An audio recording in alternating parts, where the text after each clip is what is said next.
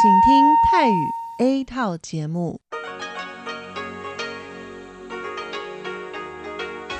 ที่นี่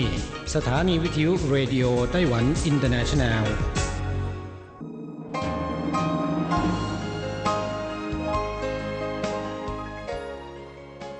กลับมาฟังขณะนี้ท่านกำลังอยู่กับรายการภาคภาษาไทยเรดิโอไต้หวันอินเตอร์เนชันแนลหรือ RTI ออกกระจายเสียงจากกรุงไทเปไต้หวันสาธารณรัฐจีน เป็นประจำทุกวันนะครับ นอกจากรับฟังทางเครื่องรับวิทยุได้แล้ว ยังสามารถรับฟังรายการผ่านระบบออนไลน์ได้ที่ thai.rti.org.tw หรือที่ RTI Fanpage นะครับ ขอเชิญติดตามรับฟังรายการของเราได้ ตั้งแต่บัดนี้เป็นต้นไป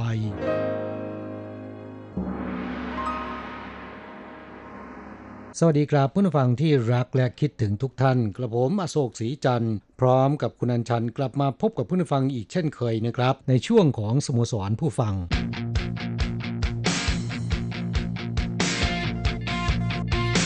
ข่าวเด่นประเด็นร้อนกราบสถานการณ์โควิด -19 ในต่างประเทศเนี่ยแม้นว่าจะรุนแรงมากนะครับ แต่ว่าที่ผ่านมาในไต้หวัน โดยเฉพาะผู้ติดเชื้อภายในประเทศเนี่ยแทบจะไม่พบเลยนะครับค่ะแต่สถานการณ์เช่นนี้แปรเปลี่ยนไปเอ่อเริ่มจากช่วงปลายเดือนเมษายนที่ผ่านมานี้นะครับ มีการติดเชื้อของกลุ่มนักบิน China Airlines ที่ขับเครื่องบิน cargo ไปต่างประเทศนะครับ ติดเชื้อกันเกิน 10 คน จากนั้นลามไปถึงโรงแรมที่พักของกลุ่มนักบินเหล่านี้ คือโรงแรม Novotel ใกล้สนามบินเถาหยวนนะครับ ก็เกิดการระบาด 2 คลัสเตอร์นี้นะครับเกินกว่า 35 รายนะฮะ ค่ะ โดยพนักงานของโรงแรมนี้ก็ติดเชื้อกันไปหลายคน แล้วก็นำเชื้อไปแพร่ให้กับคนในครอบครัวนะคะ ครับ อย่างไรก็ตามสถานการณ์มาวิกฤตขึ้น ช่วงวันที่ 12 พฤษภาคมที่ผ่านมานี้นะครับ ค่ะ เมื่อมีการตรวจพบผู้ติดเชื้อภายในประเทศ พุ่งขึ้นถึง 16 คนเลยทีเดียว จากที่ก่อนหน้านี้หนึ่งวัน ตรวจเจอ 6 คนนะค่ะ และที่น่ากลัวก็คือมีหลายรายทีเดียวยังหาต้นตอของการติดเชื้อไม่พบนะคะในจำนวนนี้เนี่ยมีอีกคลัสเตอร์หนึ่งเป็นคลัสเตอร์ในร้านเกมที่เมืองอีหลันนะคะในเขตโลตง ตามด้วยคลัสเตอร์ของสโมสรไลออน ฟังดูค่อนข้างน่ากลัวนะคะก็คือสำหรับคนไต้หวันแล้วไม่ได้เจอสถานการณ์ที่พบผู้ติดเชื้อในประเทศเกินกว่า 10 รายมา เป็นเวลานานมากนะคะครับทางศูนย์บัญชาการควบคุมโรคของไต้หวันนะครับอ่าต้องประกาศยกระดับมาตรการป้องกันและควบคุมโรคโควิด -19 เป็นระดับ 2 ทันทีนะฮะค่ะ คือในไต้หวันมาตรการป้องกันและควบคุมโรคโควิดเนี่ยจะแบ่งเป็น 4 ระดับด้วยกันค่ะระดับที่1นะครับก็คือ พบผู้ติดเชื้อจากต่างประเทศเป็นเหตุให้เกิดการระบาดในชุมชนเล็กน้อยนะครับ อันนี้เป็นระดับที่1นนะฮะซึ่งมาตรการต่างๆ ก็คือต้องสวมใส่หน้ากากอนามัยตลอดเวลา แนะนำว่าไม่ควรจะรวมกลุ่มกันนะครับ หากไม่จำเป็นนะฮะแล้วก็เวลาไปสถานที่ต่างๆเนี่ยลงทะเบียนยืนยันตัวตน นี่หมายถึงมาตรการป้องกันโรคในระดับที่1นะครับ แต่หลังจากที่มีการพบการติดเชื้อในประเทศ เมื่อวันอังคารและวันพุธที่ผ่านมานี้ ศูนย์บัญชาการควบคุมโรคของไต้หวันประกาศยกระดับมาตรการป้องกันโรคเป็นระดับที่ 2 ซึ่งระดับที่2เนี่ยนะครับ มีการจำกัดเอ่อเข้มงวดมากขึ้นนะฮะค่ะอย่างเช่นว่าต้องสวมใส่หน้ากากอนามัย หากพบผู้ใดไม่สวมใส่นะครับ มีสิทธิ์ถูกปรับนะฮะ แล้วก็ห้ามจัดกิจกรรมกลางแจ้งที่มีคน 500 คนขึ้นไป และกิจกรรมในที่ร่มเนี่ยมีคนรวมกลุ่มกัน 100 คนขึ้นไป อันนี้ห้ามจัดเลยนะฮะค่ะ และสถานประกอบการหรือในสถานที่สาธารณะก็จะมีการควบคุมจำนวนคน หากไม่สามารถปฏิบัติตามมาตรการป้องกันและควบคุมโรค ก็จะสั่งให้ปิดกิจการชั่วคราวนะคะ ครับ นี่เป็นระดับที่2นะครับ คือพบผู้ติดเชื้อในระดับชุมชน โดยไม่สามารถตรวจสอบที่มาได้นะฮะค่ะแต่ถ้าหากว่ารุนแรงขึ้นก็ต้องยกระดับเป็นระดับที่ 3 เงื่อนไขของการจะปรับอ่ามาตรการควบคุมโรคขึ้นสู่ระดับที่ 3 ก็คือ พบคลัสเตอร์ผู้ติดเชื้อในชุมชน 3 คลัสเตอร์ขึ้นไป หรือมีผู้ติดเชื้อ 10 คนขึ้นไปภายในเวลา 1 สัปดาห์นะคะอ่าซึ่ง มาตรการป้องกันก็คือให้ใส่หน้ากากอนามัยตลอดเวลาขณะที่อยู่นอกบ้าน ห้ามรวมกลุ่มเกิน 10 คนนอกสถานที่และ 5 คนภายในร่มนะคะครับเห็นได้ชัดเลยนะครับว่ามันเข้มงวดมากขึ้นนะค่ะจากระดับที่2เนี่ยกลางแจ้งไม่เกิน 500 คน ในร่มไม่เกิน 100 คน แต่ระดับที่3นะครับกลางแจ้งห้ามเกิน 10 คน ในร่มไม่เกิน 5 คนนะค่ะ หากว่าเป็นระดับที่ 4 อันนี้ถือว่ารุนแรงที่สุดนะคะ ก็คือหากพบผู้ติดเชื้อในประเทศเพิ่มขึ้นจำนวนมาก เฉลี่ยมากกว่า 100 คนขึ้นไปภายในเวลา 14 วัน ก็จะใช้มาตรการที่เข้มข้นที่สุดนั่นก็คือออกจากบ้านพัก เฉพาะเมื่อมีกิจกรรมที่จำเป็น เช่นไปซื้ออาหาร ไปรับการรักษาหรือไปทำงานเท่าที่จำเป็นนะคะ ตอนนี้เนี่ยคงต้อง work from home กันแล้วค่ะ ครับเราหวังว่ามากสุดก็ อยู่ที่ระดับ 2 ก็พอนะ ค่ะ อย่าได้เพิ่มขึ้นเลยนะคะ ช่วยกันภาวนาแล้วก็ปฏิบัติตามกฎระเบียบของทางการนะคะสำหรับคนที่อยู่ในไต้หวันนะคะเพราะว่าในขั้นตอนที่ 2 นี้หากคุณฝ่าฝืนไม่ปฏิบัติตามกฎระเบียบ โดยเฉพาะในเรื่องของการสวมใส่หน้ากากอนามัยเนี่ยเขาตักเตือนแล้วไม่เชื่อฟังนี่เขาปรับนะคะตั้งแต่ 3,000 ถึง 15,000เหรียญนนะคะครับก็ขอให้เพื่อนผู้ฟังของเรา โดยเฉพาะแรงงานไทยนะครับที่อยู่ในไต้หวันต้องระมัดระวัง ส่วนในประเทศไทยก็เช่นเดียวกันนะฮะ ค่ะ เครียดกันไปแล้วมาพูดเรื่องคลายเครียดกันบ้าง สัปดาห์ที่ผ่านมานี้คุณหนีไปเที่ยวนอกเกาะไต้หวันใช่ไหมไปเกาะกลางมหาสมุทรแปซิฟิกเลยค่ะหนีโควิด สถานการณ์เช่นนี้ยังไปได้สบายสบายอ๋อตอนที่ไปนี่มันยังไม่รุนแรงไงคะดิฉันไปเมื่อวันที่ 7 นะคะ กลับมาเมื่อวันที่ 11 ผู้ป่วยรายใหม่พุ่งพรวดพลาดนะคะ ครับนี่ยังดีนะ คุณไปก่อนนะ ถ้าไปช่วงนี้ กลับมาไม่ได้แน่ๆอืมสงสัยจะลำบากนะคะดิฉันไปที่เกาะหลานอู่นะคะ ซึ่งเป็นเกาะที่ใฝ่ฝันว่าอยากจะไปเที่ยวมาตั้งนานแล้ว แต่ไม่มีโอกาสสักทีนะคะสวยไหมฮะโอ้ยสวยมากเลยนะคะ บรรยากาศดีแล้วก็ค่อนข้างเป็นธรรมชาติ เกาะหลานอู่นั้น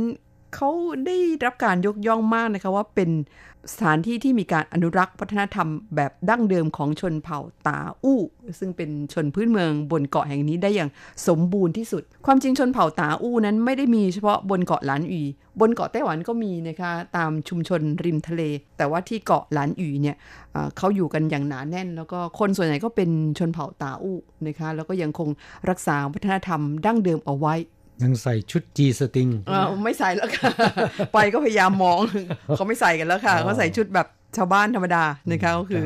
เลิกใส่กันไปแล้ว ก่อนจะเล่าต่อไปเนี่ยเล่าให้เพื่อนฟังทราบหน่อยได้ไหมครับ ว่าตำแหน่งที่ตั้งนี่อยู่ไหน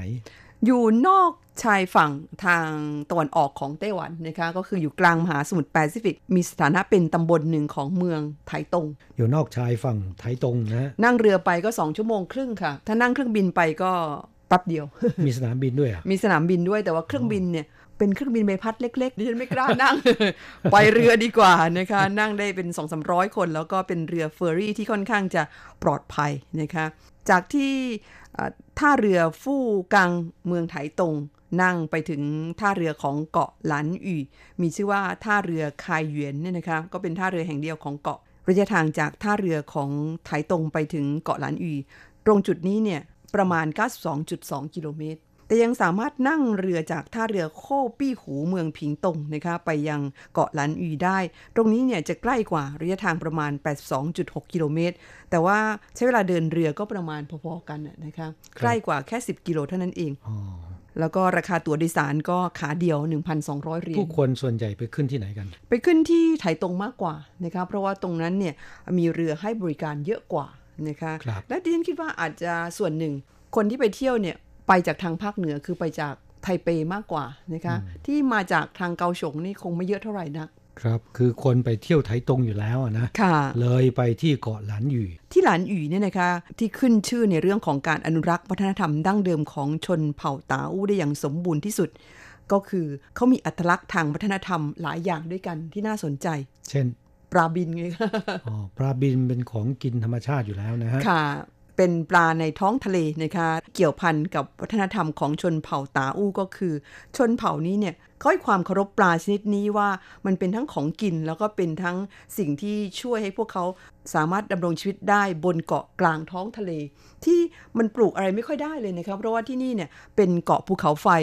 ดินเนี่ยจะเค็มมาก จึงปลูกอะไรไม่ค่อยขึ้น แล้วก็พืชผักนั้นไม่ค่อยมีให้รับประทานเหมือนอยู่ที่ไต้หวัน บนเกาะเนี่ยรู้สึกจะปลูกอะไรไม่ขึ้นเลย นอกจากเผือกแล้วก็มันเทศพืชผลที่อยู่ใต้ดินปลูกขึ้นค่ะ แล้วก็ไม่มีผลไม้อะไรเลยอ๋อรู้สึกจะมีกล้วย แต่ว่ามีปลาบิน ปลาบินที่ว่านี้มันบินได้จริงๆใช่ไหมบินได้จริง ๆ ค่ะ ปลาชนิดนี้เนี่ยเป็นปลาที่พบในมหาสมุทร แปซิฟิกนะคะไม่พบเฉพาะที่เกาะหลานอีเท่านั้นในเกาะอื่นๆ ของมหาสมุทรแปซิฟิกก็พบได้ อย่างที่ญี่ปุ่นก็มีเหมือนกันนะคะอย่างเมืองอื่นๆ ทางภาคตะวันออกของไต้หวันอย่างเช่นฮวาเหลียน หรือว่าไถตงเนี่ยก็พบบ้างแต่ไม่มากเห็นบอกว่าที่หลานอีนี่จะมากเป็นพิเศษดิฉันเห็นตอนที่นั่งเรือไปเนี่ยมันบินฟุบฟับฟุบฟับเต็มไปหมดเลย รอบเรือเลยใช่ไหมค่ะ แล้วเห็นชัดเจนมากแล้วเวลามันบินนี่สวยมากด้วยอืม เพราะว่าฤดูนี้เนี่ยเป็นฤดูที่มีปลาบินมากที่สุดคือช่วงเดือนพฤษภาคมถึงเดือนมิถุนายนเอ่อเพราะฉะนั้นเวลาจับปลาบินเนี่ยนะครับ ใช้สวิงไปดักจับบนกลางอากาศก็น่าจะได้แล้วนะเขาบอกว่าปลาบินมันโง่ คือที่นี่เนี่ยเขามีทัวร์พาไปจับปลาบินตอนกลางคืนด้วยนะคะ แต่ว่าดิฉันไม่ได้ไป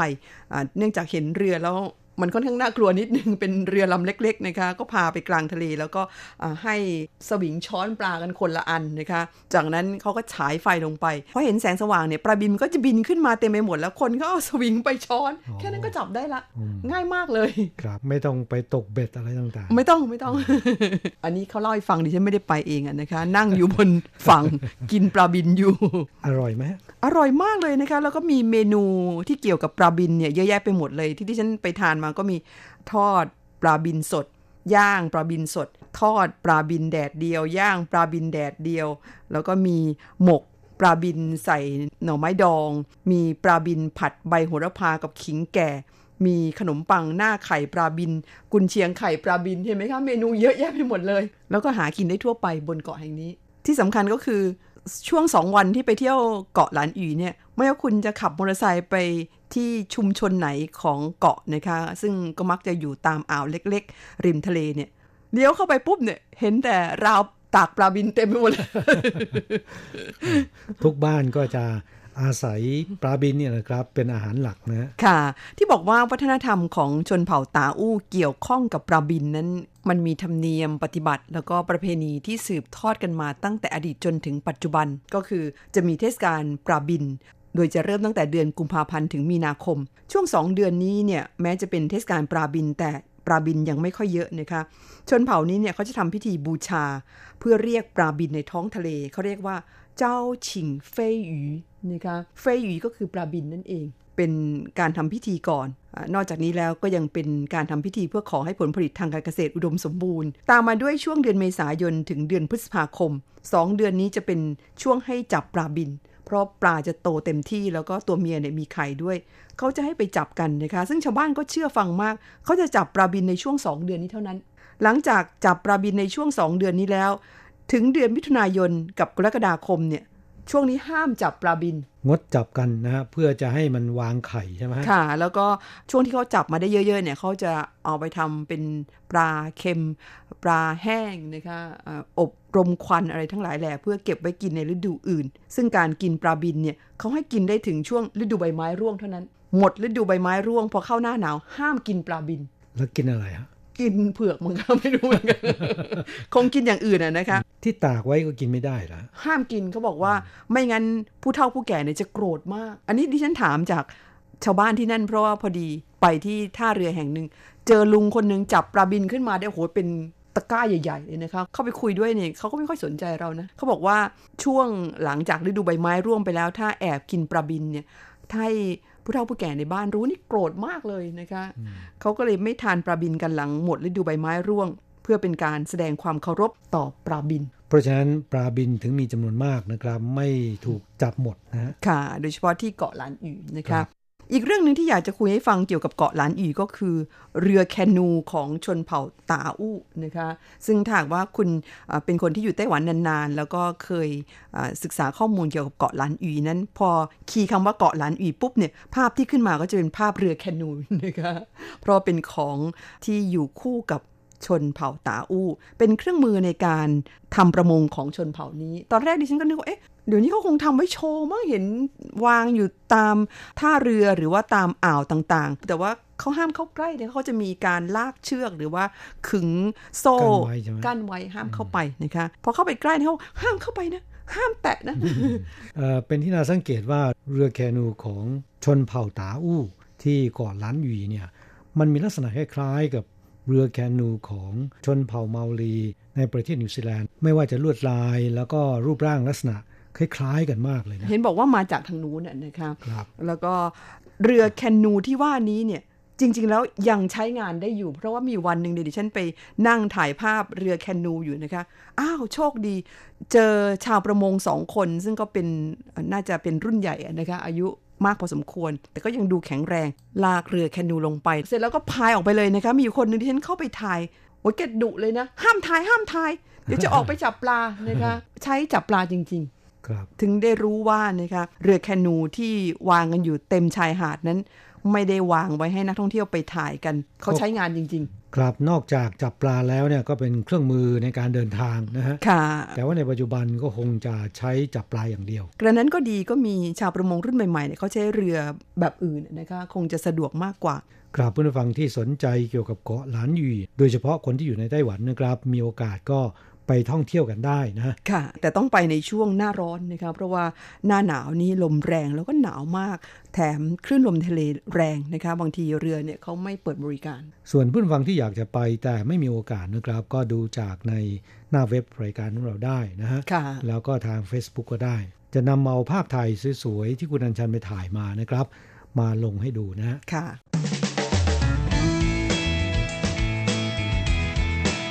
คลายความทุกข์ ปันความสุข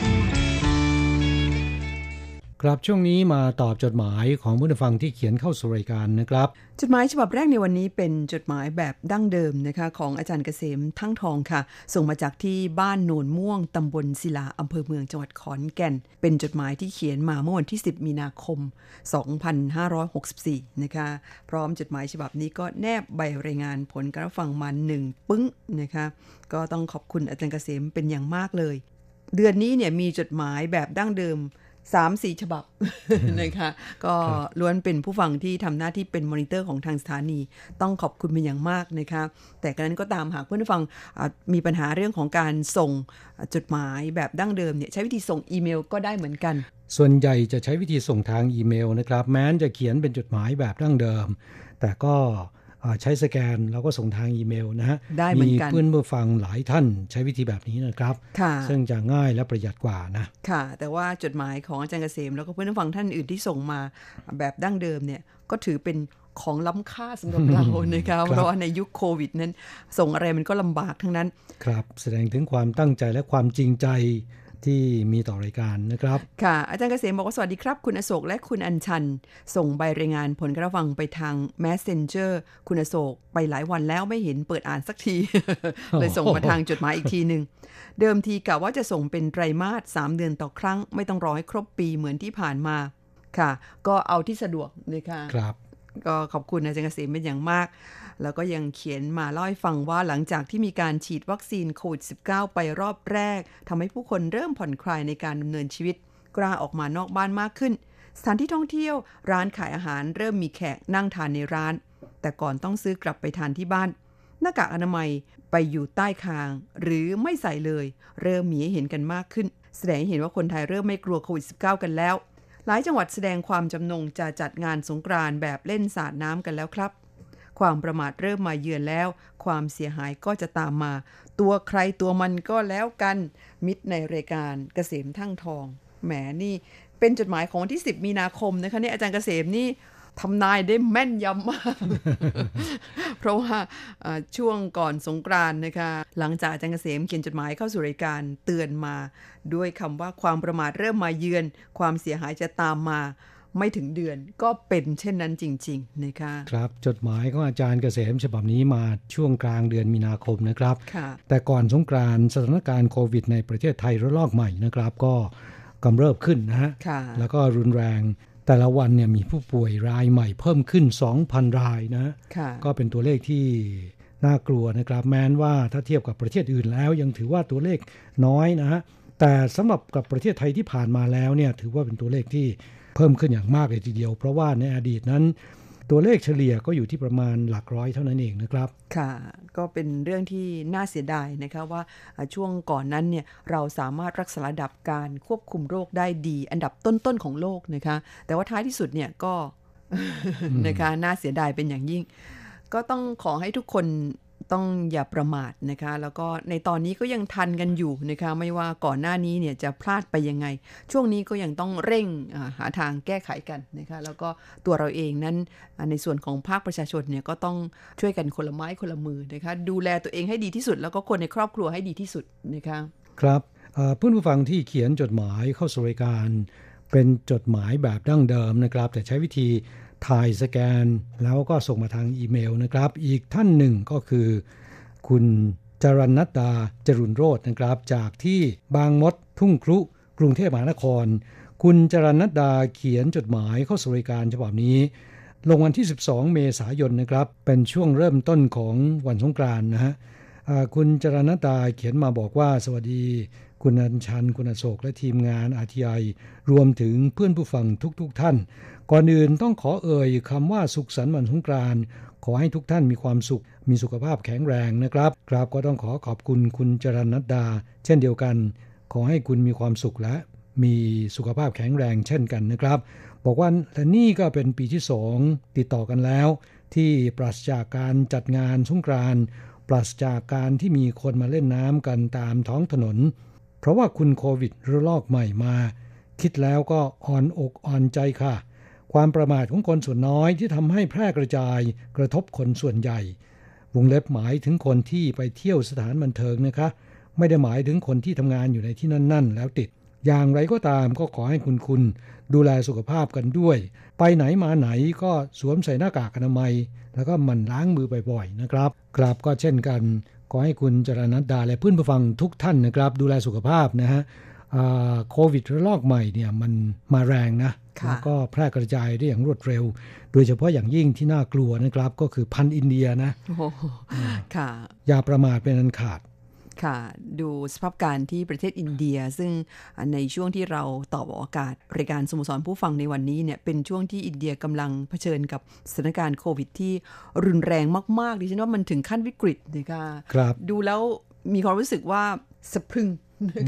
ครับผู้ป่วยที่ติดเชื้อรายใหม่ เพิ่มขึ้นเกินกว่า 4 0 0แสนรายต่อวันนะน่ากลัวมากนี่น่าจะเป็นตัวเลขของทางการมากกว่านะตัวเลขจริง ๆ อาจจะมากกว่านี้ตั้งหลายเท่าตัว ก็เป็นเรื่องที่ น่ากลัวมากนะครับคุณจรณดาบอกว่าที่บอกว่าอ่อนอกอ่อนใจ ไม่ใช่เพราะอยากจะเล่นน้ำหรอกนะคะ เพราะว่าไม่ได้เล่นน้ำสงกรานมาตั้งแต่ 30 ปีที่แล้ว โอ้โห นี่คุณวงเล็บว่าตอนนี้อายุ 43 ปี แสดงว่าคุณหยุดเล่นน้ำตั้งแต่อายุ 13เลยใช่ไหมเข้าใจผิดนะครับ แต่ผมคิดว่าคุณหมายถึงไม่ได้เล่นน้ำสงกรานมาตั้งแต่อายุ 30 ปีแล้วนะฮะบอกว่าแต่ที่อ่อนใจเพราะว่ามีโควิด ก็กระทบการทำมาหากินของคนไปหมด บางคนก็ตกงานรายได้ลดก็ต้องสู้ชีวิตกันไป อันนี้จริงนะครับ ขอเป็นกำลังใจให้กับทุกท่าน ท้อได้แต่อย่าถอยนะครับ บอกว่ารัฐบาลไทยก็เยียวยาประชาชนด้วยโครงการเราชนะสำหรับคนที่ไม่ได้เป็นพนักงานประจำและโครงการเรารักกันสำหรับคนที่เป็นพนักงานประจำสำหรับทางไต้หวัน ก็ต้องขอชมเชยว่าป้องกันโรคโควิด -19 ได้ดี แต่ก็อย่าประมาทกันนะคะ ครับ ในช่วงที่เรากำลังตอบจดหมายของคุณอยู่ในขณะนี้นะครับ ก็เป็นช่วงที่เกิดการระบาดคลัสเตอร์ China Airlines นะฮะ มีนักบิน China Airlines ซึ่งเริ่มต้นมาจากนักบินทั้งสัญชาติไต้หวัน แล้วก็นักบินสัญชาติอินโดนีเซียนะครับ ติดกันหลายคนนะฮะแล้วก็ลามไปถึงพนักงานในโรงแรม ซึ่งเป็นสถานที่พักของนักบินเหล่านี้ ค่ะ เป็นโรงแรมเขาเรียกว่า ASQ นะคะก็คือเป็นสถานที่กักโรค ครับ ติดเชื้อร่วม 30 คนนะค่ะถือได้ว่ารุนแรง แม้ว่าจะเทียบกับประเทศอื่นแล้วนะครับ นี่เป็นเเพียงเล็กน้อยเท่านั้นนะค่ะ แต่ว่าก็ทำให้คนไต้หวันหวาดวิตกพอสมควรนะคะเมื่อสักครู่เนี่ยผมหยุดชะงักไปช่วงหนึ่ง ที่บอกว่าถ้าเทียบกับประเทศอื่นแล้วเนี่ยมันถือว่าเพียงเล็กน้อย ความจริงแล้วผมจะพูดเป็นภาษาจีนว่าเฉาเคสนะ เป็นเคสเล็กๆนะค่ะคนไต้หวันนิยมพูดแบบนี้นะครับถ้าว่าเทียบกันแล้วมันเล็กนะก็จะบอกว่าเฉาเคสใช้ได้หมดกับทุกเรื่องนะคะจดหมายของคุณจรณัดดาฉบับนี้นะครับ บอกว่าอีกประเด็นหนึ่งที่ขอกล่าวถึงก็คือเรื่องของค่านิยมแต่โบราณที่ให้ความสำคัญกับผู้ชายมากกว่าผู้หญิง อันน่าจะเป็นผลให้ประชากรของไต้หวันรวมทั้งจีน ผู้หญิงน้อยกว่าผู้ชาย เนื่องจากตั้งใจให้ลูกเป็นผู้ชาย จะทำตามหลักวิทยาศาสตร์ หรือถ้าเลวร้ายกว่านั้น คือสมัยโบราณพอรู้ว่าลูกเป็นผู้หญิงก็ทำแท้ง และดังที่ RTI เล่าไว้ในมองปัจจุบันย้อนอดีต สมัยก่อนจะมีการจำนำเมียด้วยอ้าวจริงเปล่าเนี่ยนี่คุณแสงชัยเป็นคนเล่านะครับ แต่นั่นคงจะเป็นอดีตจริง ๆ นะ สมัยโบราณ ในปัจจุบันในไต้หวันนะครับ ถือว่าความเท่าเทียมกันระหว่างผู้ชายผู้หญิงเนี่ย น่าจะอยู่อันดับต้น ๆ ของประเทศในภูมิภาคเอเชียนะฮะ แม้ว่าค่านิยมในการอยากจะมีลูกผู้ชายมากกว่าผู้หญิง ยังพอมีอยู่บ้าง แต่ก็เลือนลางลงมากแล้วนะฮะ เพราะฉะนั้นตัวเลขห่างระหว่างผู้ชายผู้หญิงเนี่ยห่างกันนิดหน่อยนะครับ ไม่ถึงกับมากนัก อย่างไรก็ตามทั้งผู้ชายผู้หญิงในไต้หวันในปัจจุบันไม่ก็แต่งงาน เพราะฉะนั้นเนี่ยแม้ว่าตัวเลขจะไล่เลี่ยกัน แต่ก็ไร้ประโยชน์นะ ค่ะ และอีกอย่างหนึ่งนะคะ ในปัจจุบันเรื่องของกลุ่มรักร่วมเพศดิฉันว่าก็มาแรงนะคะ หมายถึงว่าเท่าที่สังเกตเห็น เท่าที่สังเกตเห็น เดี๋ยวนี้มีเยอะมากเลยนะคะ ไม่ว่าจะไปช้อปปิ้งโดยสารรถไฟฟ้าหรืออะไรทำนองนี้ดิฉันจะเจอคู่รักที่เป็นกลุ่มรักร่วมเพศเนี่ยมากขึ้นกว่าในอดีตมาก ๆ เลยนะคะ คือมันพุ่งพรวดพลาดและอีกอย่างหนึ่งก็คืออคนไต้หวันในปัจจุบันนี้ แม้จะแต่งงาน ก็ไม่ค่อยอยากจะมีลูกนะคะ อย่างที่เราเคยเล่าให้ฟังไป ก็เลยทำให้เรื่องของประชากรในไต้หวันนั้นเป็นปัญหาหนักอก แล้วก็ตั้งแต่ปีนี้เป็นต้นไปเนี่ยประชากรในไต้หวันเริ่มลดลง นั่นก็คือคนเกิดน้อยกว่าคนตายแล้วค่ะ ครับจดหมายฉบับนี้นะครับ คุณจรณัดายังบอกต่อไปว่า ค่านิยมอันเลวร้ายนี้อตอนนี้อาจจะน้อยลง แต่ก็ยังมีฝังรากลึกในใจของคนบางส่วน ก็สมควรเลิกได้แล้วนะคะ ผู้หญิงก็คนผู้ชายก็คน ลูกหญิงหรือว่าชายก็ลูก ต้องเลิกอคติ เลิกลำเอียง ผู้หญิงก็มีค่าไม่น้อยกว่าผู้ชาย มีความสามารถไม่แพ้ผู้ชาย อย่างประธานาธิบดีไช่อิงเหวินของไต้หวันก็เป็นผู้หญิงและเป็นผู้นำที่ยอดเยี่ยมมากกลับพูดถึงความเก่งของผู้หญิงในไต้หวันนะครับพอๆกับผู้ชายเลยนะฮะแล้วก็เมื่อสักครู่บอกไปแล้วนะครับ ความเท่าเทียมกันระหว่างผู้ชายผู้หญิงในไต้หวันนั้น อยู่ในอันดับต้นๆของภูมิภาคเอเชีย คนไทยที่เดินทางมาไต้หวันแรกเริ่มเนี่ยก็อาจจะมีความรู้สึกว่าไม่เคยคุ้นเคยเท่าไหร่นักนะครับ เมื่อเห็นผู้หญิงไต้หวันเวลาพูดคุยหรือทำอะไรก็ตาม อาจจะไม่ค่อยอ่อนโยน เหมือนอย่างผู้หญิงไทยผู้หญิงญี่ปุ่นนะฮะค่ะเขาค่อนข้างจะตรงไปตรงมานะครับผงผางแล้วก็กล้าพูดกล้าทำนะครับครับ เพราะเขาถือว่ามีสิทธิ์เท่าเทียมกัน เพราะฉะนั้น คนที่มาในไต้หวันแรกๆเนี่ยจะไม่เข้าใจแล้วก็ไม่คุ้นเคยกับสภาพการเช่นนี้ แต่พออยู่ไปสักพักหนึ่งก็จะรู้ว่า อ๋อ แบบนี้เองนะ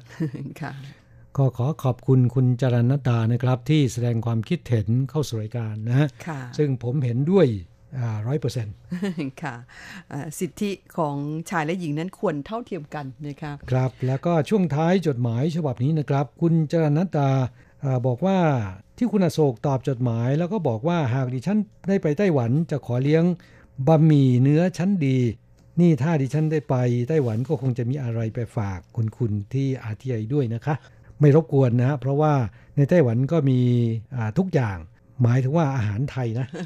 ค่ะอีกอย่างหนึ่งมีข้อจำกัดก็คือมีสิ่งของต้องห้ามหลายอย่างที่เขาห้ามนำเข้ามา ของที่มีส่วนผสมเนื้อหมู ตอนนี้ก็เข้าสู่ไต้หวันไม่ได้นะฮะค่ะเอาเป็นว่าบะหมี่เนื้อวัวชั้นดีที่จะเลี้ยงเนี่ยเลี้ยงแน่นอนนะฮะค่ะผู้ฟังท่านอื่นด้วยนะคะถ้าหากว่ามีโอกาสเดินทางมาไต้หวันเนี่ยอย่าลืมแจ้งเราก่อน เราจะให้การต้อนรับนะคะแต่ว่าในช่วงปี 2 ปีนี้คงจะเดินทางกันมาลำบากนะครับช่วงนี้ไม่เฉพาะเดินทางข้ามประเทศเท่านั้นนะครับ ข้ามจังหวัดก็ขอให้งดก่อนนะค่ะขอให้อยู่บ้านกันนะคะรอให้โควิดสงบ ค่อยทำกิจกรรมอย่างอื่นกัน คุณฟังครับเวลาในรายการของเราวันนี้หมดลงซะแล้วค่ะ ครับเราทั้งสองต้องกล่าวคำอำลากับผู้ฟังไปชั่วคราวนะครับ จะกลับมาพบกันใหม่ที่เก่าเวลาเดิมในสัปดาห์หน้าสำหรับวันนี้ สวัสดีครับ สวัสดีค่ะ เมื่อเลิกงานเดินเงา มีเงาเป็นเพื่อนเข้าซอยผู้สาวบ้านไกลใจลอยว่ามี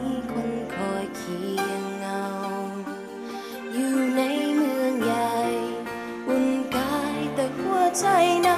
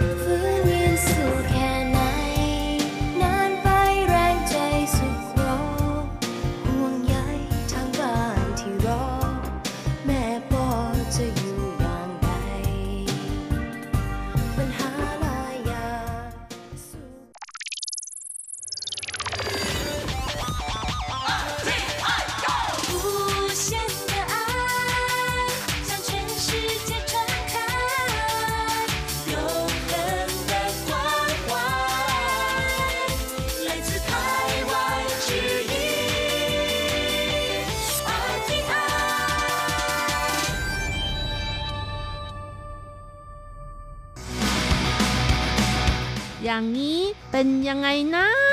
อ๋อ อย่างนี้เหรอ พยาบาลคลินิกทันตกรรม แกะสลักแตงโมเป็นรูปปากและฟัน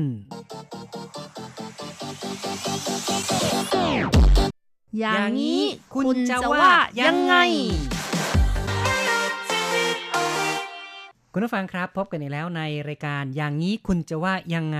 ผมแสงชัย กิตติภูมิวงศ์ค่ะดิฉัน รัชรัตน์ยนต์สุวรรณค่ะ พบกันอีกแล้ว ในครั้งนี้เราจะคุยถึงเรื่องของน่ากินอร่อยอร่อยๆเป็นผลไม้อย่างหนึ่ง นั่นก็คือแตงโมครับ ค่ะ ช่วงนี้ก็เป็นฤดูของแตงโมออกมาแล้วนะคะ ในปีนี้แตงโมของไต้หวันก็มีรสหวานกว่าปกติด้วยนะคะ เพราะว่าขาดน้ำค่ะอ๋อก็คือว่าตอนนี้ไต้หวันเผชิญกับภัยแล้งนะครับ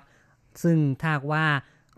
การปลูกแตงโมเนี่ยถ้าน้ำน้อย จะทำให้ความหวานของแตงโมนั้นมากขึ้น แต่ปีใดที่น้ำเยอะเมื่อแตงโมได้รับน้ำก็มีการดูดซับน้ำไปอยู่ในผลมากขึ้น ก็ทำให้แตงโมนั้นจะมีรสชาติค่อนข้างจะจืด เพราะฉะนั้นปีนี้ขาดแคลนน้ำแต่กลับเป็นผลดีคือทำให้แตงโมนั้นมีรสชาติที่หวานอร่อยกว่าปีที่ผ่านๆมา แล้วก็ราคาถูกอีกด้วยนะคะ ไปซื้อที่ไฮเปอร์มาร์เก็ตลูกใหญ่ๆนะคะ ลูก 199 ก็มีแล้วค่ะ หรือไม่ก็ 300 กว่าบาท ลูกเหมือนกับโอ่งมังกรน้อยๆเลยนะคะ ครับ ก็คือในไต้หวันนี่นิยมแตงโมผลขนาดใหญ่ ๆ นะครับ เพราะฉะนั้นแต่ละลูกนี่ก็เรียกว่าหลายกิโลทีเดียว อุ้มไม่ค่อยจะไหวนะครับ ค่ะ ก็เวลาไปซื้อนะคะ ขึ้นอยู่กับความสะดวกของคนซื้อค่ะใครต้องการลูกใหญ่ เอาไปกินกันเยอะๆหน่อย ก็อุ้มไปทั้งลูกนะคะ แต่บางคนนี่โอ้ประชากรน้อยนะคะ เพราะว่าอยู่กันไม่กี่คนก็ซื้อเป็นเซี่ยว ซื้อเป็นชิ้นไปก็มีเช่นกัน แล้วก็สามารถเลือกได้ว่า อืม อันนี้สีสวยนะ น่าจะหวานอะไรอย่างนี้ค่ะ ใช่คือถ้าซื้อเป็นลูกนี่เรียกว่าต้องเสี่ยงต้องวัดดวงเหมือนกัน มีบางคนเนี่ย ซื้อไปแล้ว ปรากฏว่าเป็นแตงโมที่สุกงอมเกินไป พอวางไว้เนี่ย เพียงข้ามคืนแตกโพระโอ้นะครับ เพใช่ราะว่าค่ะเรียกว่าข้างในนี่มันงอมมากแล้วก็เลยทำให้กลายเป็นลักษณะที่เป็นแตงโมที่เสียแล้ว แล้วก็เกิดเป็นแก๊สนะครับ ก็เลยแตกโพระออกมาทั้งลูก บางทีนี่ก็เป็นน้ำแตงโมเจิ่งนองอยู่เต็มพื้นก็มีเหมือนกัน คนที่ซื้อมาเจอสถานการณ์อย่างนี้ก็เอาไปโพสต์ที่ทางโซเชียลนะคะ มีคนโอ้เข้ามา ตอบรับแล้วก็คอมเมนต์แสดงความคิดเห็นมากใช่มายเลยค่ะครับบอกว่า โอ้ แตงโม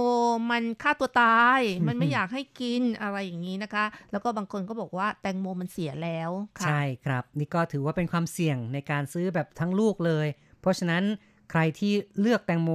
ซื้อแตงโมทั้งลูกไม่ชำนาญเนี่ยก็ซื้อแบบเป็นซีกเป็นเซี่ยว ที่เขาผ่าแล้วเนี่ยก็จะเห็นเนื้อแตงโมได้อย่างชัดเจนว่า เป็นเนื้อที่สีสวยไหม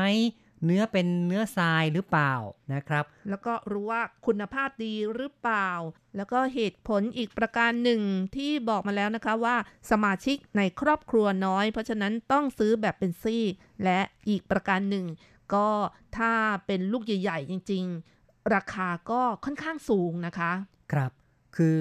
จะต้อง จ่ายเยอะหน่อย บางทีก็รู้สึกว่าค่อนข้างที่จะเป็นภาระกับค่าใช้จ่ายเกินไป เพราะฉะนั้นเนี่ยถ้าหากว่าแบ่งเป็นซิกเป็นเซี่ยว ก็จ่ายเบาๆ จ่ายง่าย ๆ ก็ดูเหมือนกับว่าไม่ได้เป็นเสียตังค์เยอะภาระหนักเกินไปใช่ค่ะนะครับและอีกประการหนึ่งนะคะ เมื่อกินหมดแล้วก็ค่อยไปซื้อก็สะดวกดีเหมือนกันนะคะ มีขายตามซุปเปอร์มาร์เก็ตไฮเปอร์มาร์เก็ตร้านผลไม้หรือว่าแผงขายผลไม้ตามตลาดสดก็ขายกันมากมายค่ะใช่ หาซื้อได้สะดวกมากเลย เอาละครับก่อนที่เราจะมาคุยกันต่อ เราก็มาฟังเรื่องของพยาบาลที่แกะสลักแตงโมเป็นรูปปากกับฟันกันก่อน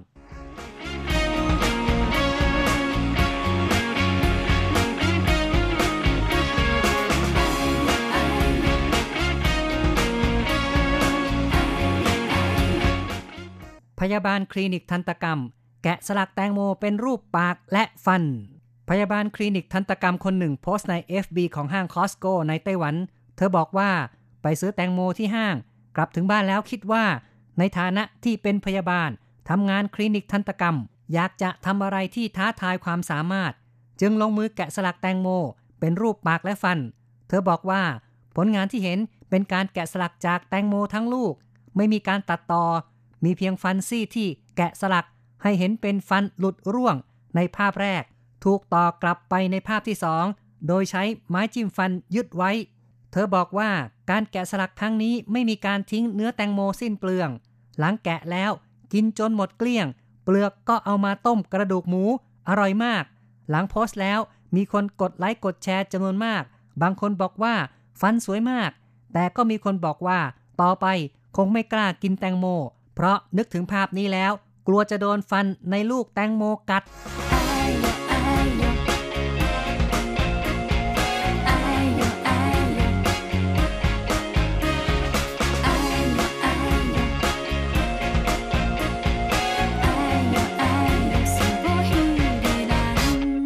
ก็คงต้องบอกว่าพยาบาลท่านนี้มีไอเดียที่บันเจิดมาก แล้วก็มีฝีมือในการแกะสลัก ไม่ใช่ว่าใครๆจะทำได้นะครับ คนที่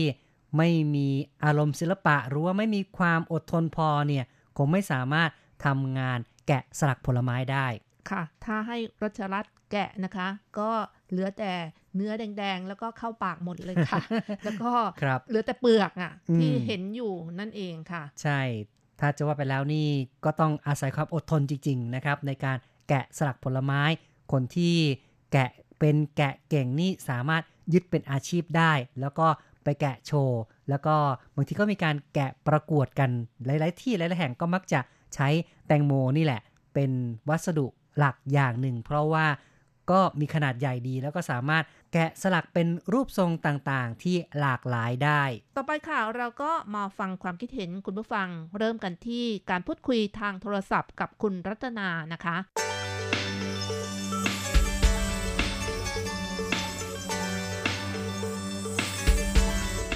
เรื่องของแตงโมที่แกะสลักเป็น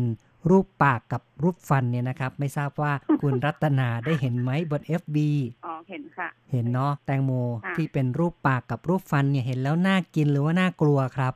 แตงโมที่เป็นน่ากลัวค่ะ น่ากลัวครับก็แดงแจ๋เลยนะครับ คือสีแดงนั่นก็เป็นเหงือก แล้วก็จะมีการแกะเป็นซี่ๆสีขาวซีดค่ะเป็นค่ะเป็นฟัน นะครับ ซึ่งคุณรัตนาบอกว่าน่ากลัว แล้วถ้าอย่างนี้เห็นแล้วต่อไปกล้ากินแตงโมอีกไหมครับเนี่ยกล้าค่ะไม่มีผลนะคะ ไม่ไม่ไม่ไม่มีผลเนาะก็คือไม่เป็นไรใช่ค่ะเห็นตอนนี้ก็ไม่ได้ใช่ค่ะทำให้รู้สึกว่าจะรังเกียจแตงโมไม่ใช่ไม่ได้รู้สึกว่าอยากกินหรือว่าไม่อยากกินนะคะอ๋อแล้วจริง ๆ อยากกินหรือไม่อยากกินเนี่ย เคยกินบ้างไหมแตงโมของไต้หวันน่ะ กินประจำค่ะอ๋อถ้ามีกินประจำการใช่ค่ะตอนนี้ซื้อบ่อยเลยใช่ไหมตอนนี้ก็เรียกว่าฤดูแตงโมก็ออกมาแล้วใช่ ค่ะนะครับ รู้สึกแพงไหมเอ่ย ไม่ได้แพงขนาดนั้นนะคะ ครับ ซื้อนี่ซื้อทั้งลูกใหญ่ๆไหมหรือว่าแบ่งเป็นไม่ซีกค่ะแบ่งค่ะ แบ่งอ๋อซีดค่ะ แบ่งเป็นซีกเป็นเซี่ยวมานะครับใช่ค่ะกินเองไหมหรือว่าแบ่งคนอื่นด้วยเนี่ย แบ่งคนอื่นด้วยค่ะเหรอครับ ซีกหนึ่งนี่กินได้กี่คนน่ะสองคนสองคนละครับ ก็รู้สึกไงครับกับรสชาติแตงโมที่รับประทาน อร่อย อร่อยเนาะหวานหวานนะครับ หวานฉ่ำตามใช่ค่ะสไตล์แบบแตงโมไต้หวันเลยนะครับใช่ปีนี้นี่กินไปกี่ลูกแล้วอะ ไม่ถึงลูกแค่ทีเดียวอะค่ะเลอเลยครับแม่นึกว่ากินไปหลายลูก โอเคเนาะ นอกจากแตงโมค่ะแล้วนี่ชอบผลไม้อะไรของไต้หวันบ้างครับ ไต้หวันเหรอคะก็อืมกินส่วนมากจะกินฝรั่งแล้วก็กล้วยประมาณเนี้ยไม่ได้กินอะไรมากครับ ก็เรียกว่าไม่ได้รับประทานแบบหลากหลายเท่าไหร่ก็รับประทานประจำใช่ค่ะคือฝรั่งบ้างกล้วยบ้างนะแล้วช่วงนี้ใช่ค่ะก็มีแตงโมออกมาก็รับประทานแตงโมมากหน่อยเนาะสับปะรดล่ะครับเนี่ยได้รับประทานบ้างหรือยังอะก็มีบ้างนะคะ แต่ว่าไม่ได้บ่อยครับเปรี้ยวไปมั้ง เปรี้ยวไหมเอ่ย ก็แล้วแต่บางวันบางครั้งก็ซื้อมาแบบเปรี้ยวแล้วก็บางครั้งก็ไม่ได้เปรี้ยวอะค่ะ อ๋อ นะครับ โดยรวมแล้วก็เรียกว่าไม่ค่อยชอบสับปะรดเนาะดูท่าเนี่ยนะครับ การรับประทานแตงโมเนี่ยทำให้เรารู้สึกอย่างไรบ้างครับ ก็รู้สึกสดชื่นนะคะ เลือกซื้อแตงโมนี่หน้าร้อนเลือกซื้อเป็นไหมครับ ไม่เป็นเรียกว่าเขาปอกมาแล้ว ดูเอาสีสดๆ สวยๆ ก็พอเนาะนะครับใช่ค่ะเอาละครับ ขอบคุณเนาะที่คุยกับเรานะครับค่ะครับสวัสดีครับ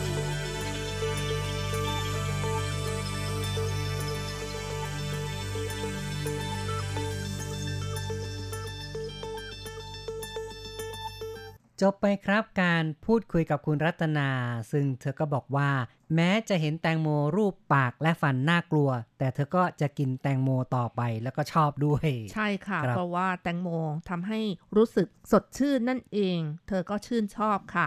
และ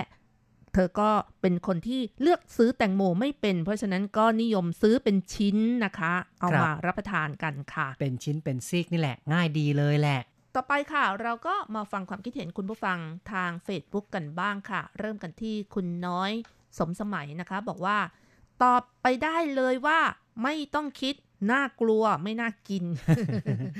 จริงเนาะก็เห็นอย่างนั้นบางทีก็เหมือนกับว่า กัดเข้าไปแล้ว จะโดนฟันแตงโมนี่กัดกลับมาบ้างหรือเปล่าก็เลยเหมือนกับไม่น่ากินเท่าไหร่นะ ค่ะ คุณลั่นทมบอกว่า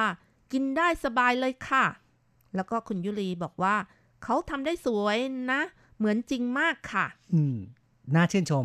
ก็เห็นแล้วก็ทึ่งจริง ๆ เลยว่าอืมเหมือนเหมือนเลยนะครับ อย่างที่คุณนาทีทรก็บอกว่าก็ดูดีมีความคิดสร้างสรรค์ คุณอเนกบอกว่าจะไม่ดูจะหลับตากินแตงโม ให้พออิ่มแล้วก็ค่อยคิดอีกที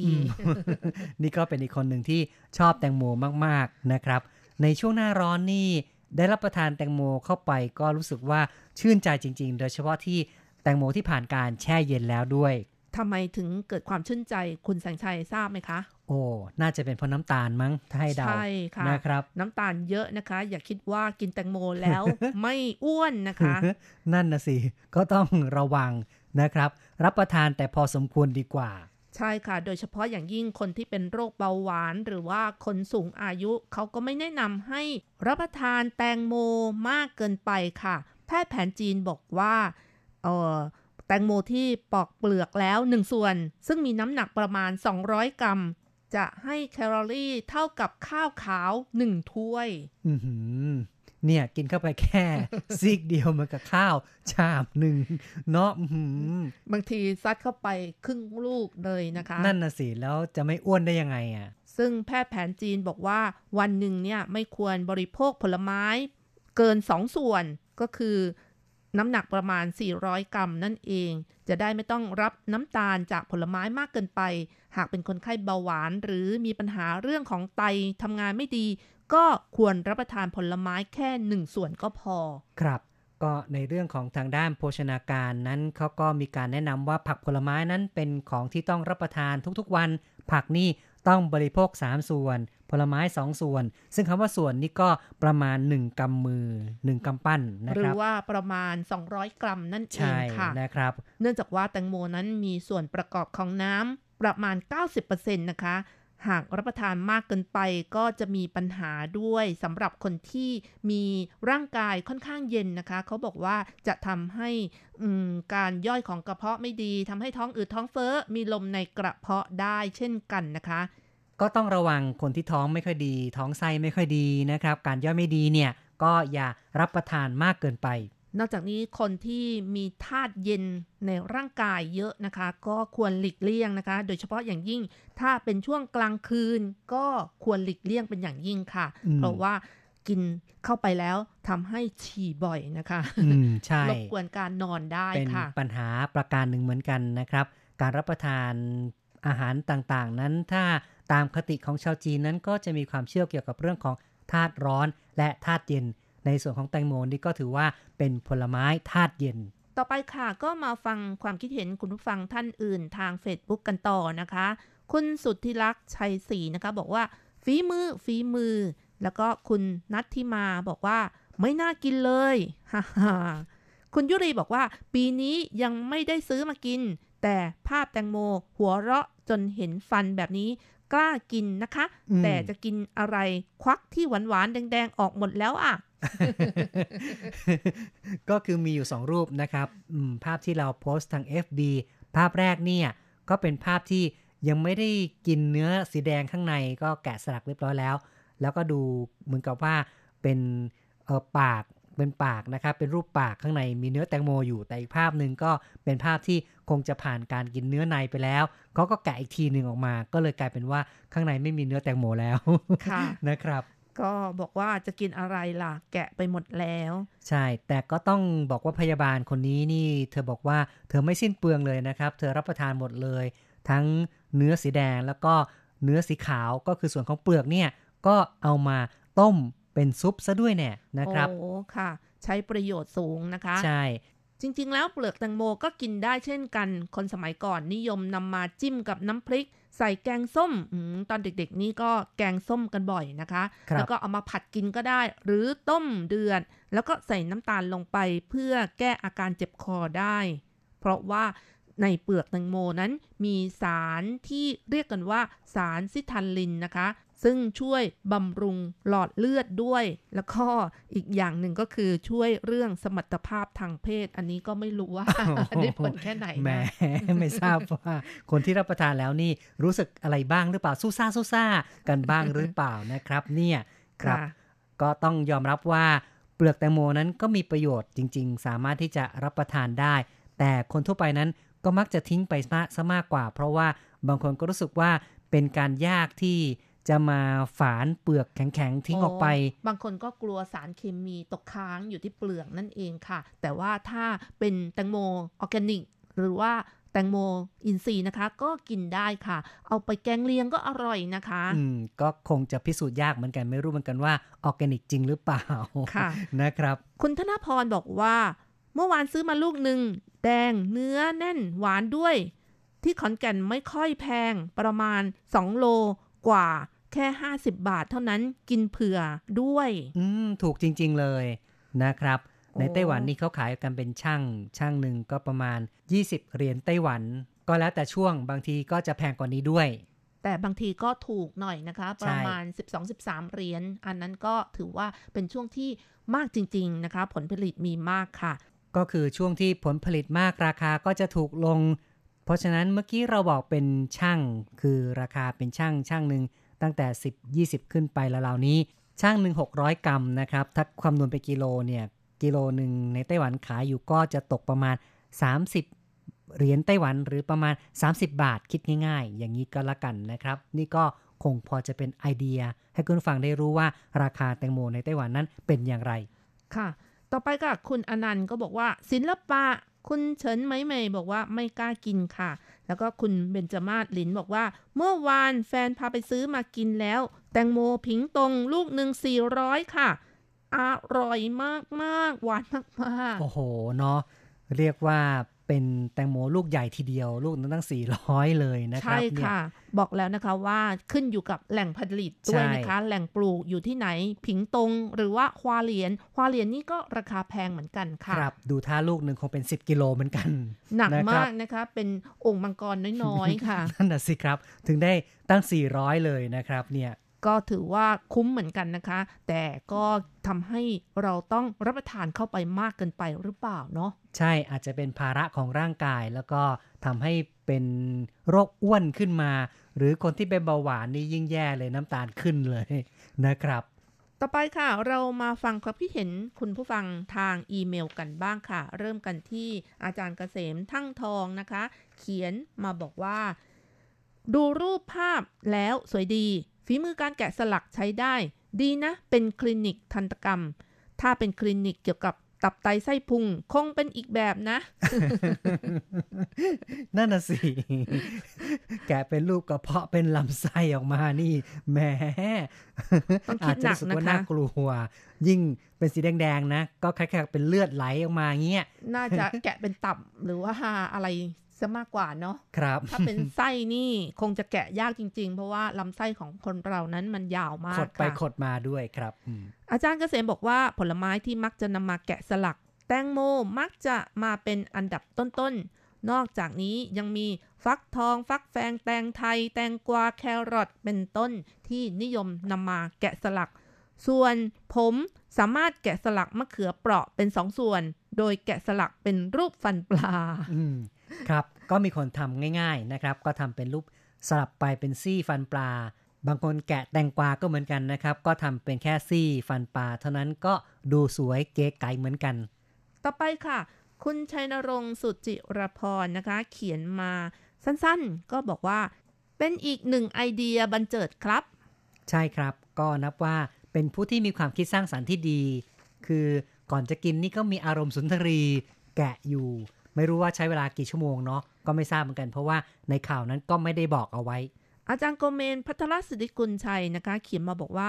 พยาบาลท่านนี้มีความคิดสร้างสรรค์ดีเยี่ยมครับ สามารถต่อยอดไปทำธุรกิจต่อได้เลย ไอเดียดีมากควรสนับสนุนคนประเภทนี้นะครับ อืมอาจจะว่าแกะสลักขายก็อาจจะทำให้คนนั้น เกิดความอยากจะซื้อบ้าง เพราะว่าเป็นสิ่งที่แปลกๆไม่เคยได้เห็น นี่ก็คงจะเป็นความคิดที่อาจารย์โกเมนได้มองออกมานะครับ แล้วก็ในช่วงท้ายนะคะ อาจารย์โกเมนบอกว่านึกถึงแตงโมไต้หวันเหลือเกิน เพราะว่าลูกใหญ่หวานเม็ดก็ไม่เยอะเหมือนเมืองไทย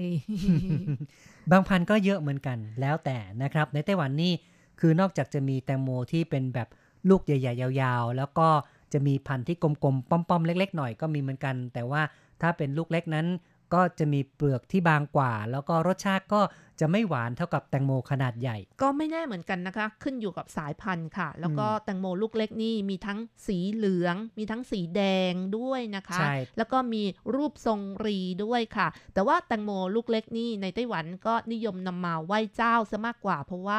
มันลูกเล็กแล้วก็เหมาะต่อการไหว้เจ้า ครับ คือเคลื่อนย้ายสะดวกกว่าง่ายกว่านะครับ แล้วก็ไม่เคยเห็นนะคะว่าซื้อแตงโมเป็นชิ้นมาไหว้เจ้า หรือว่าแตงโมลูกใหญ่ๆนี้อุ้มขึ้นโต๊ะไหว้เจ้าอย่างนี้นะคะ ครับ ใช้ลูกเล็กแหละง่ายดีแล้วนะครับ ต่อไปค่ะ คุณกำดอนนะคะ เขียนมาสั้นๆ บอกว่าแปลกดี แต่ไม่กล้ากินแตงโมเอ๊ะอืมไม่รู้ว่าทำไมไม่ไม่กล้านะ อาจจะไม่กล้ากินลูกนี้ แต่ลูกอื่นที่ไม่ได้แกะสลักนี่ก็เชื่อว่าคงจะรับประทานได้มั้งอ๋อครับแต่บางคนนี่ก็ไม่ค่อยชอบกินแตงโมเท่าไหร่นะคะ เพราะว่าขึ้นอยู่กับสภาพร่างกายบางคนบอกว่า ถ้าร่างกายเย็นนี่ก็ควรหลีกเลี่ยงค่ะ ครับ แต่โดยทั่วไปนั้นเชื่อว่าใครก็ตามที่ไปตลาดแล้ว เห็นสีแดงๆนั้นก็มักจะสะดุดตา คือแตงโมที่เขาผ่าซีกเป็นผ่าเซี่ยวแล้วเนี่ยนะครับ ก็จะรู้สึกอยากกินขึ้นมาได้เหมือนกันค่ะเป็นเหตุผลอย่างหนึ่งที่ว่าทำไมในตลาดนั้นเวลาเขาขายแตงโมเนี่ยเขาก็นิยมที่จะผ่าเป็นซีกเอาไว้ เนื่องจากว่าเป็นที่ดึงดูดผู้คนได้มากกว่าการตั้งแตงโมเอาไว้ทั้งลูก ค่ะ พูดถึงเรื่องแตงโมแล้วนะคะ ก็อยากจะแบ่งปันเรื่องของร้านขายผลไม้ในไต้หวันนะคะ ที่เปิด 24 ชั่วโมงด้วยนะคะ เคยเห็นไหมคะ อืมก็มีลักษณะนะครับที่ค่อนข้างจะเออเป็นเอกลักษณ์อย่างหนึ่งเหมือนกัน เรียกว่าขายกันทั้งวันทั้งคืนเลยครับค่ะ โดยไม่ต้องเก็บนะคะ ซึ่ง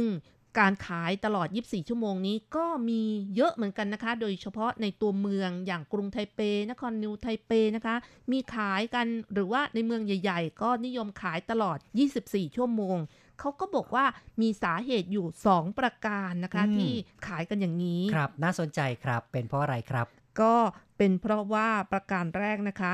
อืมเรื่องของการเก็บผลไม้เข้าที่เข้าทางเนี่ยมันเป็นเรื่องที่ยุ่งยากอ๋อเป็นภาระคือต้องมาจัดต้องมาเรียงใช่ยกเข้ายกออกทุกวันนี่มันก็เป็นเรื่องที่วุ่นวาย เพราะฉะนั้นเนี่ยตั้งเอาไว้เลย ตลอดเวลา 24 ชั่วโมงอย่างนี้ ก็ประหยัดต้นทุนประหยัดค่าแรงในการขนเข้าขนออกได้ ใช่เป็นงานที่จุกจิกมากนะคะ สู้จ้างนักศึกษาทำพาร์ทไทม์ดีกว่า แล้วก็ ร้านขายผลไม้แบบนี้ก็มีแผงเยอะด้วยการเก็บผลไม้มีโอกาสทำให้เกิดการกระทบกระทั่ง จนทำให้ผลไม้นั้นชอกช้ำหรือว่าทำให้ดูแล้วมันไม่สวยอืมแล้วทำให้คนก็ไม่อยากจะซื้อครับนั้นลดโอกาสที่ผลไม้จะกระแทกชนกัน ที่จะทำให้ผลไม้นั้นบอบช้ำคือไม่ต้องขนย้ายไม่ต้องเคลื่อนย้าย ก็อยู่กับที่อย่างนี้ขายไปเรื่อยๆ ง่ายดี แทนที่จะจ้างคนมายก เข้ายกออกก็ไปจ้างนักศึกษามาทำงานเฝ้าร้านผลไม้ขายผลไม้จะได้ประโยชน์ แล้วก็ได้ยอดขายที่ เพิ่มมากขึ้นด้วย ใช่ค่ะ แล้วก็อีกประการหนึ่งก็บอกว่านอกจากเก็บลำบากแล้ว ตลาดค้าส่งขนาดใหญ่ส่วนใหญ่ก็จะซื้อขายในช่วงเช้ามืดด้วย เพราะว่าเวลาเช้ามืดยังต้องไปซื้อผลไม้เข้าร้าน เพราะฉะนั้นเปิดตลอด 24 ชั่วโมงดีที่สุดเลย ไม่ต้องตื่นตีสองตีสามไปตลาดนะคะ อืม ก็คือหมายความว่าในเมื่อตลาดที่เขาขายส่งผลไม้เนี่ยเขาขายในเวลากลางคืนอยู่แล้ว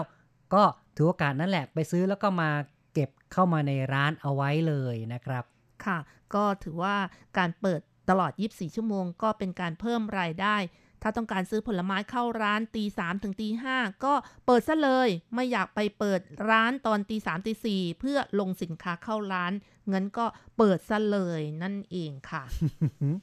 นะ ครับคุณรจราบอกเปิดซะเลยคือเปิดไว้ตลอดเวลา ใช่ ไม่ต้องไปนะครับเก็บ ไม่ต้องไปทำอะไรอย่างอื่นนะคะ ใช่ ก็ร้านประเภทนี้ส่วนใหญ่เขาก็ต้องหาทำเลว่าเป็นเส้นทางที่ผู้คนขับรถผ่านไปมา ทั้งตลอดกลางวันกลางคืน เพื่อที่จะดักลูกค้าทุกกลุ่มที่หลากหลายนะครับ แล้วก็จะต้องมีที่จอดรถที่กว้างขวางพอสมควรให้ คนเข้าไปจอดแวะซื้อกันได้ใช่ค่ะนะครับซึ่งคำถามนี้นะคะก็มีหลายคนถามว่า เอ๊ะทำไมต้องเปิดขาย 24 ชั่วโมงด้วย ในเมื่อเวลาดึกดึกตื่นตื่นๆเนี่ยตีสองตีสามไม่มีใครที่อยากจะไปซื้อผลไม้มารับประทานกันใช่ไหมคะ อาจจะมีคนซื้อบ้างก็ส่วนน้อย แต่อย่างที่บอกไว้ก็คือว่า ถ้าเปิดตลอดเวลานั้นก็สามารถลดต้นทุนในการขนเข้าขนออก แล้วก็ลดความสูญเสียที่อาจจะเกิดจากผลไม้กระแทกในช่วงที่การขนเข้าขนออกบ่อยครั้ง ใช่นี่ก็เป็นกลยุทธ์อย่างหนึ่งในการขายผลไม้ในไต้หวัน ซึ่งก็เปิดร้าน 24 ชั่วโมง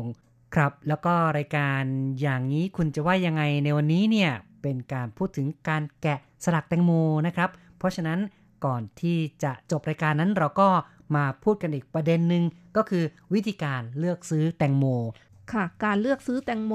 ว่าลูกไหนอร่อย หวานฉ่ำสุกหรือไม่สุกก็ต้องดูอยู่หลายอย่างด้วยกันนะคะ เขาก็บอกว่าให้สังเกตดูจุดเหลือง ก็คือส่วนของแตงโมที่สัมผัสพื้นเวลาที่ปลูกนั่นเองนะคะ เพราะว่าจุดเหลืองเป็นสัญลักษณ์ที่บ่งบอกว่าแตงโมลูกนั้นถูกทิ้งให้สุกอยู่บนดินค่ะ ครับก็สังเกตประการแรกว่ามีจุดเหลืองอยู่นะครับ ค่ะ แล้วก็ประการต่อมาก็คือดูว่ามีตำหนิหรือไม่ แล้วก็ดูขนาดของลูกว่าเป็นลูกยาวหรือว่าลูกกลมนะคะ ก็มีคนบอกว่าถ้าเป็นแตงโมหนุ่ม รูปร่างจะเรียวยาวชุ่มน้ำแต่ถ้าเป็นแตงโมสาวก็จะลูกกลม โค้งมนรสหวาน น้ำน้อยกว่า เน้นไปทางหวานมากกว่านั่นเองนะคะ ครับก็ดูรูปร่างลักษณะด้วย